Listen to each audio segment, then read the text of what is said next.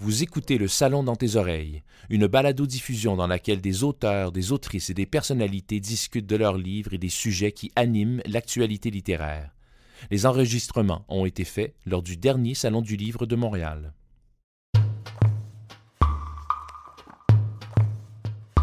Je m'appelle Simon et j'ai passé mon enfance à détecter des objets perdus dans les livres Cherche et trouve que je feuilletais avec passion.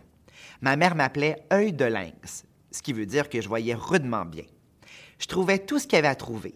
Je balayais les paysages avec mes yeux et je relevais la tuque rouge, la boîte à lunch bleue ou la canne noire. Alors, il s'agit d'un cherche-et-trouve euh, dans la lignée de ceux que je pouvais euh, consommer quand j'étais jeune. Moi, c'était beaucoup les Où est Charlie qui me passionnaient. Et là, je me suis dit, ça serait peut-être intéressant de faire un chercher-trouve, non pas juste avec des objets, mais aussi avec des émotions. Donc, il y a une dimension un peu plus poétique. Et donc, dans chacune des plages, euh, on doit trouver l'enfant qui vit une émotion très, très précise. Donc, c'est un, je dirais que c'est comme une espèce d'acte d'empathie, amener l'enfant à reconnaître les émotions vécues par ses amis autour de lui.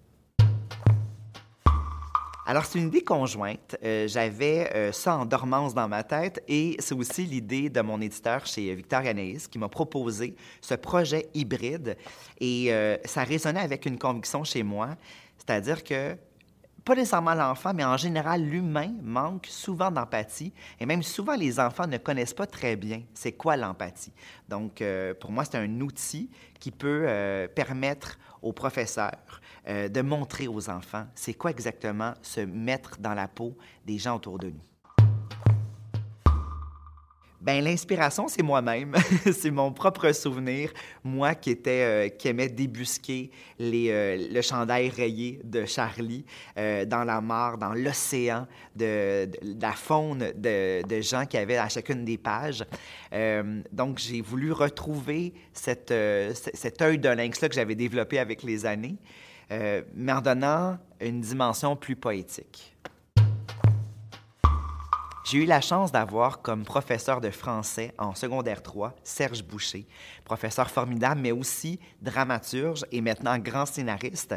À l'époque, il commençait à euh, écrire du théâtre et ça a été pour moi une bougie d'allumage. Je me disais, ah, c'est possible d'écrire dans la vie, c'est possible d'en faire un métier.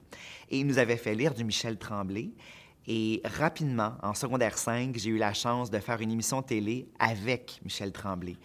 Ça a été une rencontre assez déterminante et j'aime dire que j'ai la chance aujourd'hui de côtoyer Michel Tremblay. Donc, bien, euh, bien du temps a passé, mais ma relation avec lui s'est bonifiée avec le temps. Mon petit doigt me dit que tu es un peu comme moi, que tu aimes toi aussi détecter l'objet perdu. Mais à présent, serait-il possible de chercher et de trouver d'autres choses que des objets? Pourrais-tu détecter des émotions? Essaie pour voir.